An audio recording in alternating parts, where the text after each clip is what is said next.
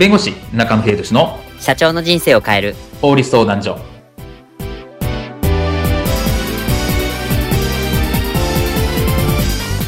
こんにちは弁護士の中野秀俊です。こんにちはアシスタントの堀内隆です。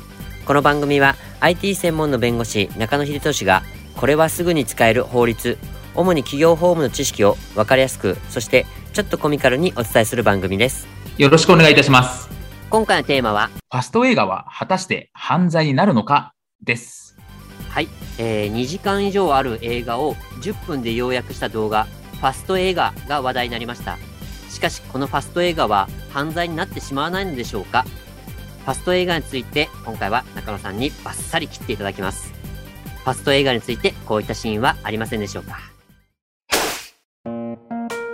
おい最近何かと話題の映画「竜とそばかすの姫」見たかよ？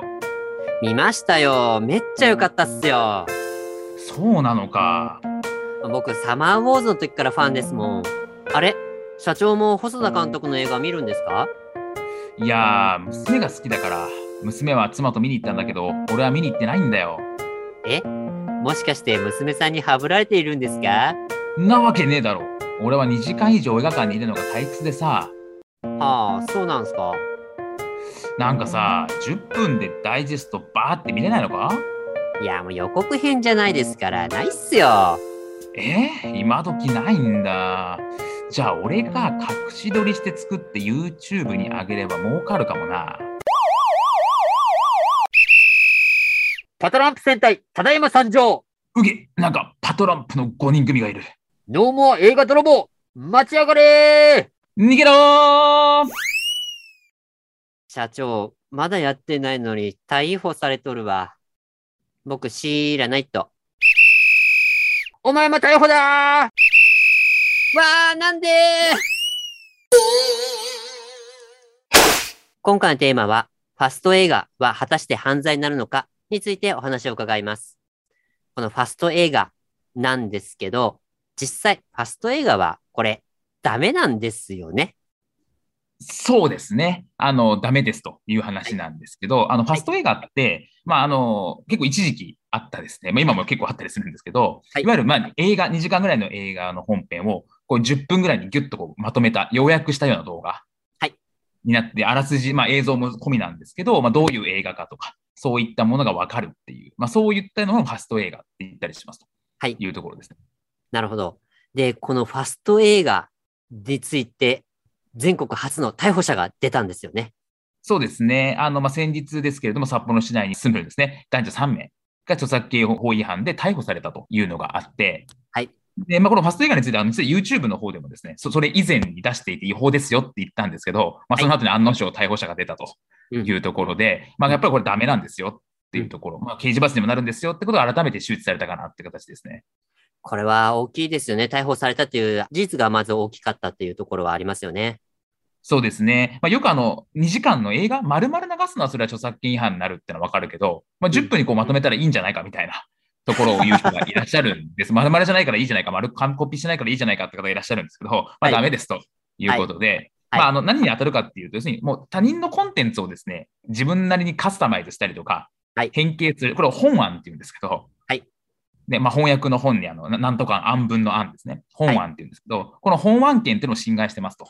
い。うところなので、はい、いわゆる著作権侵害になりますと。いうところですね。まあ、著作権のところ何回も言ってますけど、他人のコンテンツを使ったりとか、自分でカスタマイズしちゃ絶対ダメですと。いうところにあるので、まあ、そこの、まあ、著作権法違反というのと、はい、あとはその他人のコンテンツというものも動画にアップするっていう行為。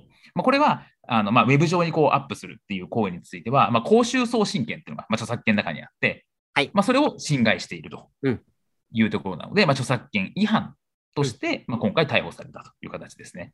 そうですよね。要は他人のコンテンツをまあ盗んで、まあ、自分のコンテンツとして、まあ、上げているっていうこと自体がもうダメってことですよね。あそうですね。で、よく言われるのが、著作権の引用になるんじゃないかはいはいっていうところですね。前もお話したんですけど、引用になれば、これは、えー許諾がいらないですとまあ、いう話です。ええ。はい。ですけど、まあ、その著作権の引用のところでも話したんですけど、まあ、これ結構ハードルが実は高くって、はいで、まあ、引用になるために、まあ、判例上、例えば、利用の目的とか方法とか対応とか、まあ、そういうところとか、うん、あと、主従関係といって、まあ、主に自分のコンテンツが主で、他人のコンテンツがまあ10みたいな話。うん、主従関係がちゃんとはっきりしているだとか。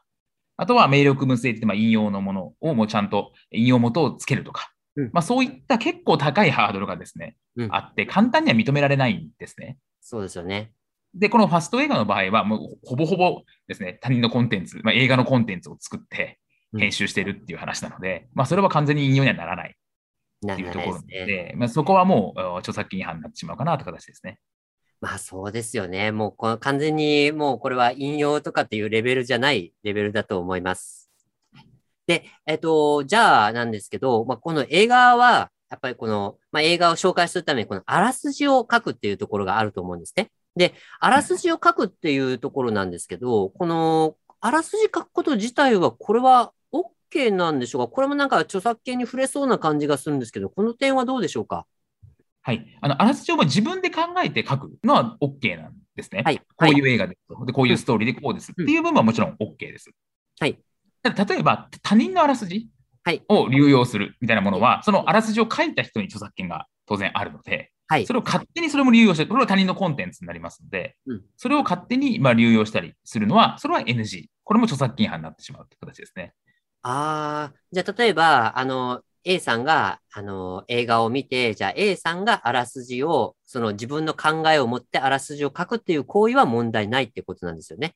あそうですね。はい。うん、逆に、その B さんが A さんのあらすじを引用して、あの、引用っていうか、流用してそのまま書くと、それは、あの、A さんに対する著作権の違反っていうところなんですね。そうですね。まあ、使う場合は、例えば、まあ、許諾を取るか、まあ、引用という形で、ちゃんとルールを守って使うか、どっちかになりますね。著作権については意外と結構厳しいので、えっと、きちっとこの辺は法律守りましょうっていうところですね。そうですね。